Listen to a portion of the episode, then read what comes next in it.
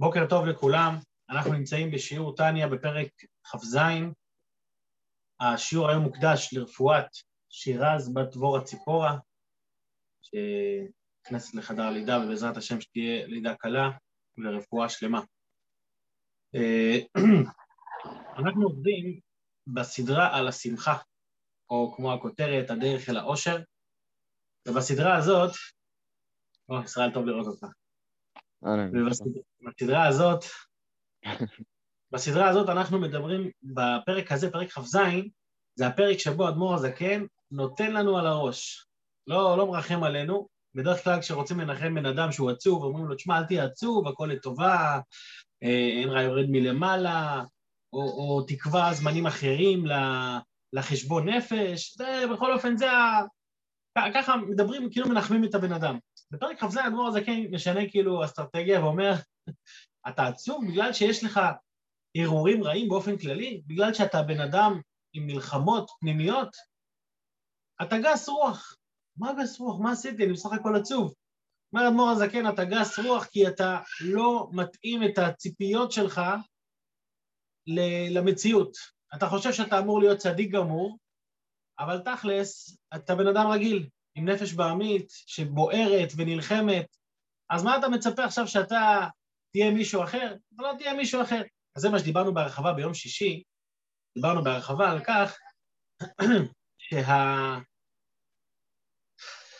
שזה, ש... שלהיות בינוני, להיות בן אדם רגיל, זה מאתגר יותר מאשר להיות צדיק, כי הצדיק אין לו תאוות, אין לו מלחמות, אבל זה, אבל זה המטרה שלשמה האדם נברא. זאת אומרת, אחרי שהאדמו"ר הזה כן נכנס בבן אדם על זה שהוא לא מתאים את הציפיות שלו למציאות, אז הוא כבר מסביר לו למה, למה להיות בינוני זה גם אידיאל, זה לא רק, לא רק המציאות.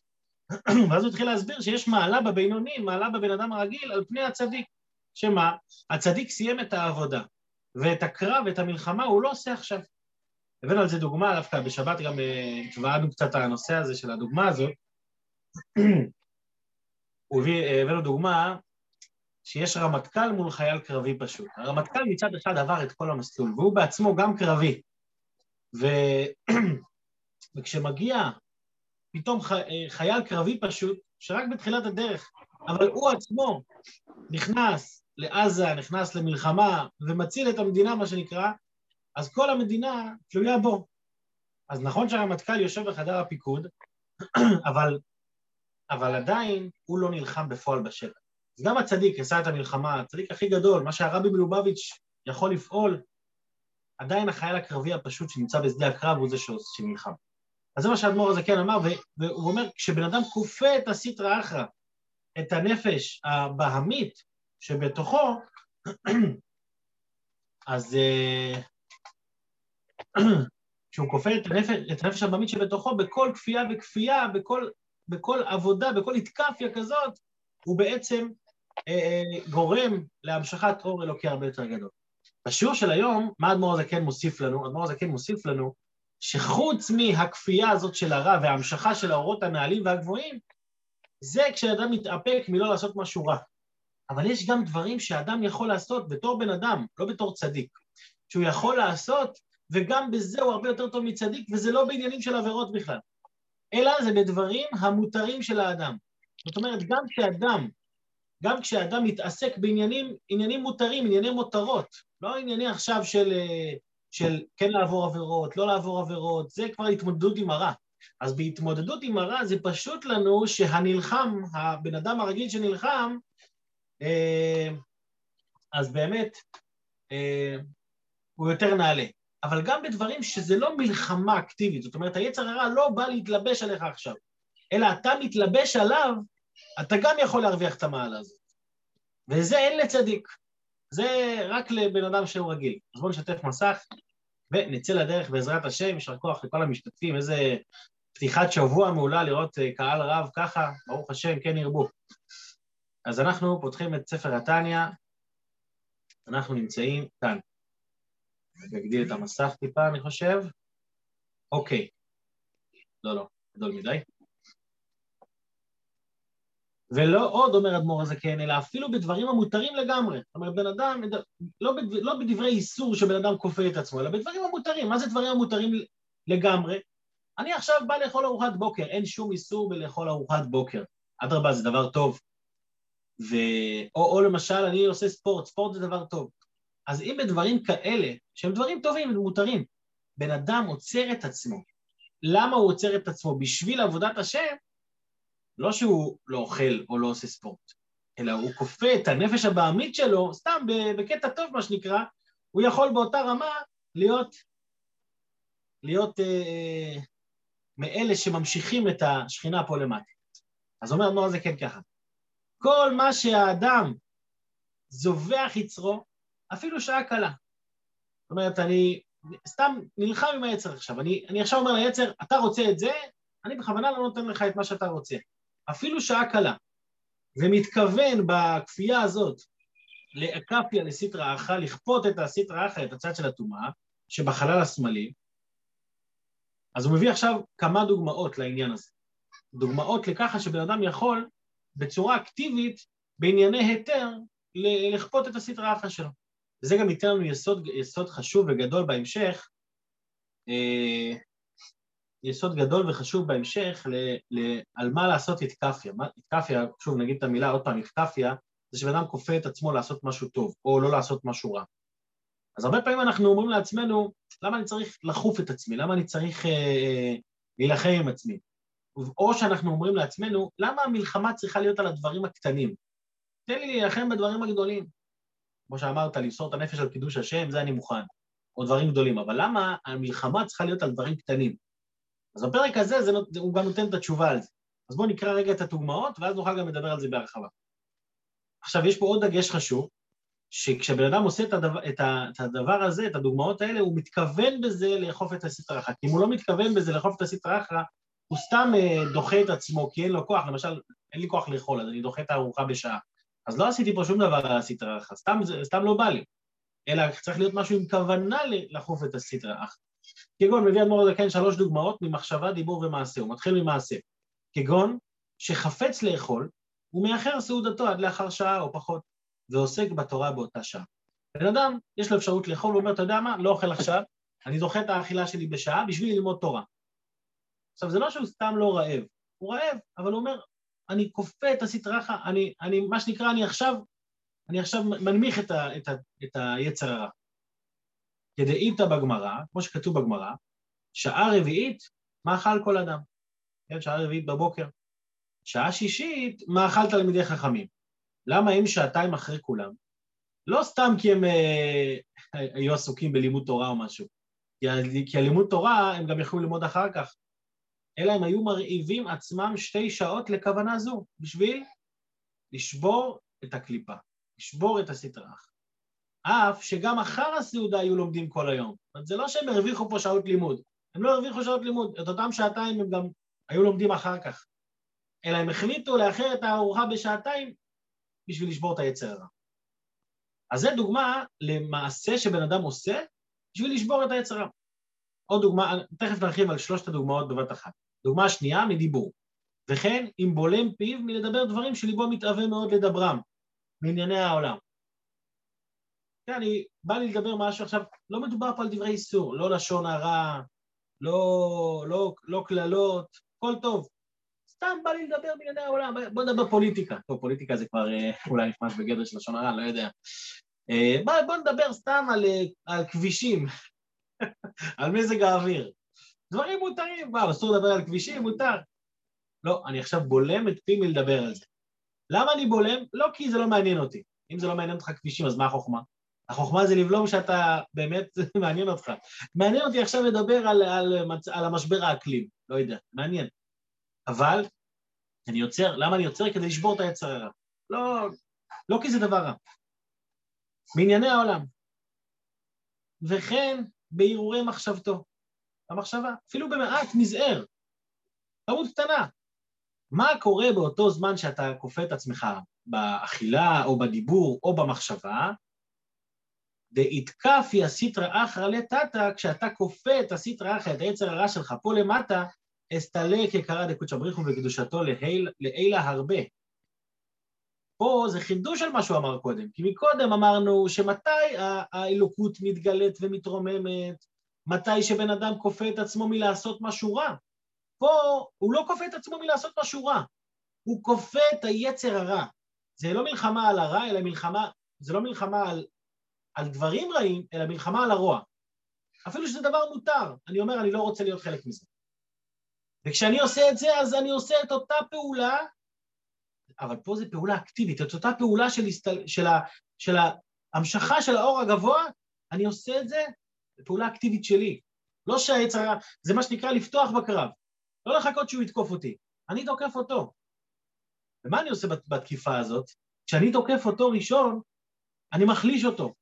עוד פעם אני מחליש ועוד פעם אני מחליש, וכשהוא יתקוף אותי זה יהיה הרבה יותר חלש. ולכן אומר אדמו"ר הזקן, כשבן אדם עובד בצורה אקטיבית, אז הוא גם, הוא גם מקבל, קודם כל שהוא מצליח יותר טוב, וגם הוא מקבל סיוע גדול מלמעלה. ומקדושה זו, שאותו המשיך על ידי האיתקפיה הזאת, נמשכת קדושה עליונה לאדם למטה, לסייעו סיוע רב ועצום לעבודתו יתברך. זאת זה נותן לאדם גם כוח להתגבר. עכשיו אני רוצה להגיד מילה מה שרציתי להגיד קודם.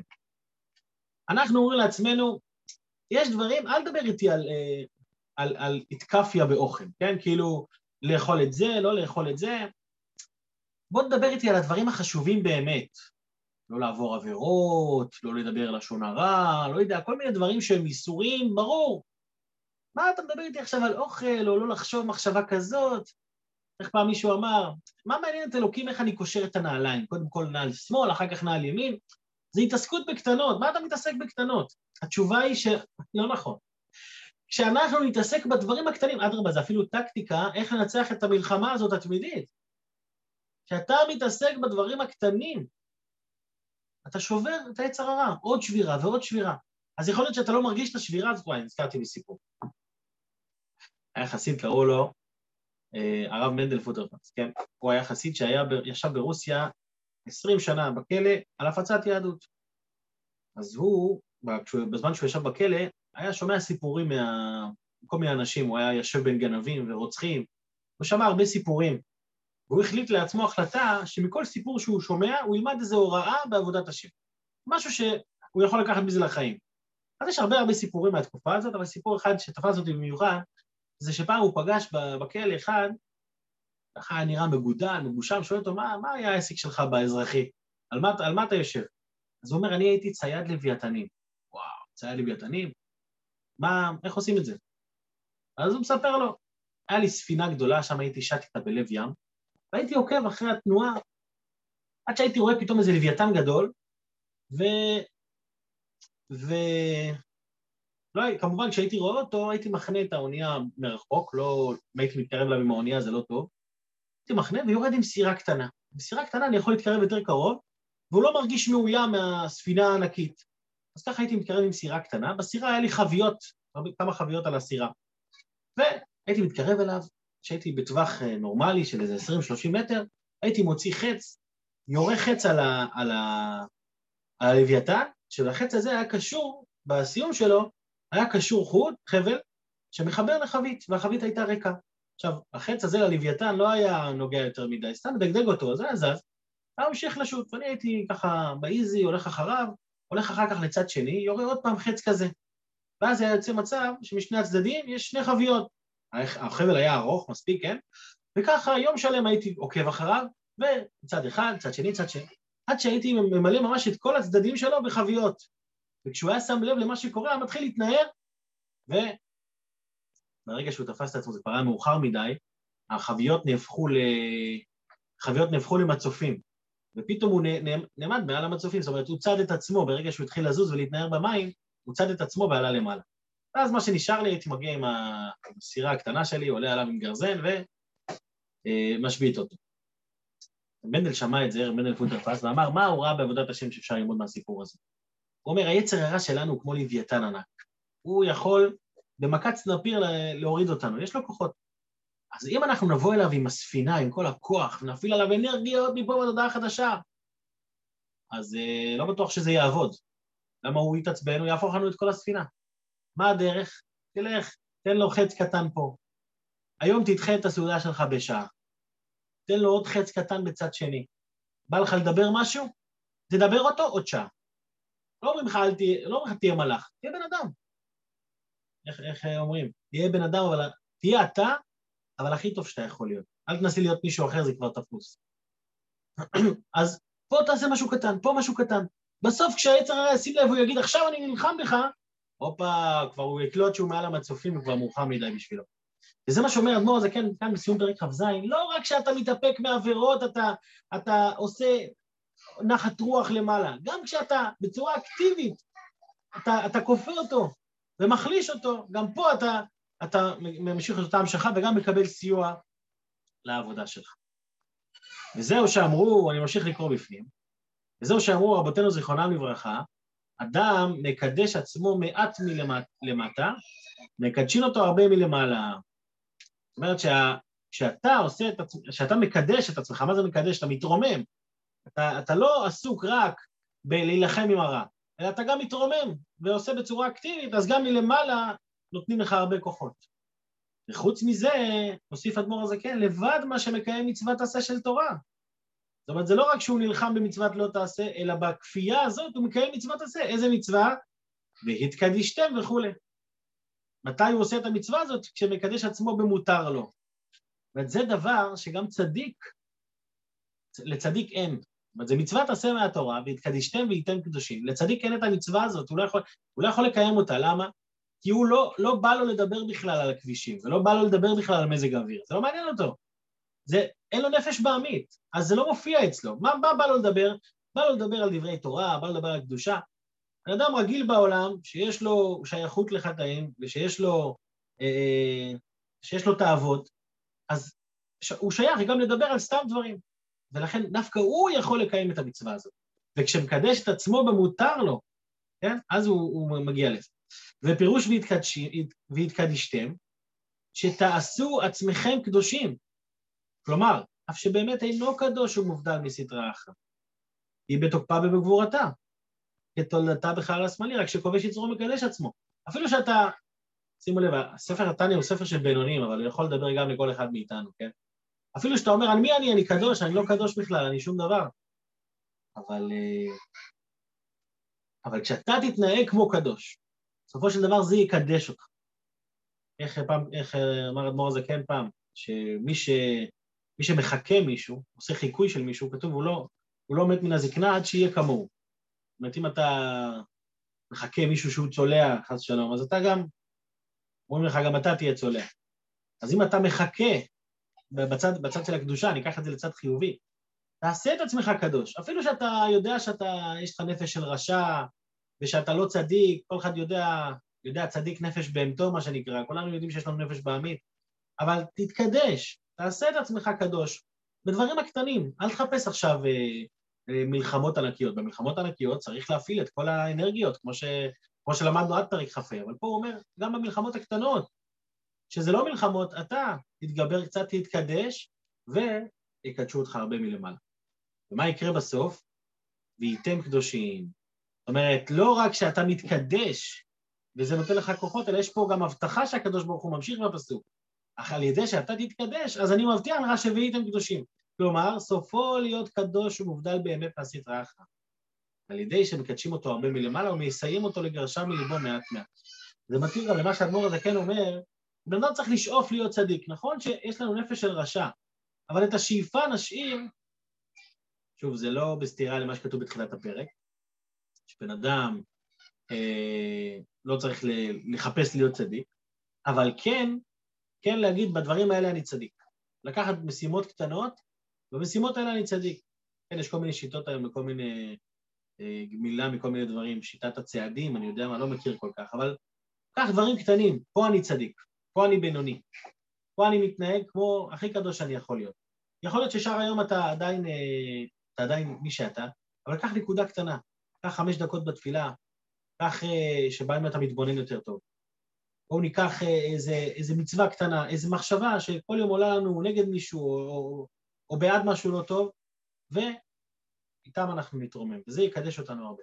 אז לסיכומו של פרק, אם אנחנו נרצה לסכם את פרק כ"ז, פרק כ"ז בא לדבר על עצם היותי בן אדם עם תאוות, עם הרהורים רעים. גם לא קשור לעבירה שעברתי או לא עברתי. אז דבר ראשון אומר אדמו"ר הזקן, תנמיך ציפיות. תהיה ריאלי, תהיה בן אדם. דבר שני, יש לך זכות שאתה בן אדם, ודווקא אתה יכול לעשות מה שצדיק לא יכול לעשות. דבר שלישי, אתה יכול לעשות גם את זה לא רק בדבר השלילי של ההתאפקות, אלא גם בדבר החיובי של איתקפיה בפועל ממש. אז שכולנו נהיה מי שאנחנו, זה מסר חזק. אמרתי גם בשבת לחבר'ה שהיו אצלנו לפי ההנחיות, ש... ש... שאנחנו לא צריכים לחפש להיות מישהו אחר. בואו נחפש להיות אנחנו, כמו שאנחנו יכולים להיות, הכי טובים ש... שאנחנו יכולים. לא, לא להיות מלאכים, לא להיות משהו אחר, פשוט להיות אנחנו. אבל מה? לעשות את מה שאנחנו יודעים לעשות הכי טוב. אז בעזרת השם שכולנו נהיה אנחנו ונגלה את האני האמיתי שלנו, אה, בעזרת השם, כמו שאמרנו גם בתחילת השיעור, לרפואת שירז בדבורה ציפורה, ועידה קלה. שיהיה יום טוב לכולם, שבוע מוצלח, בידיים מלאות. יישר כוח, יישר כוח, אמן בעזרת השם. יישר כוח, שבוע טוב. יישר כוח. שבוע טוב.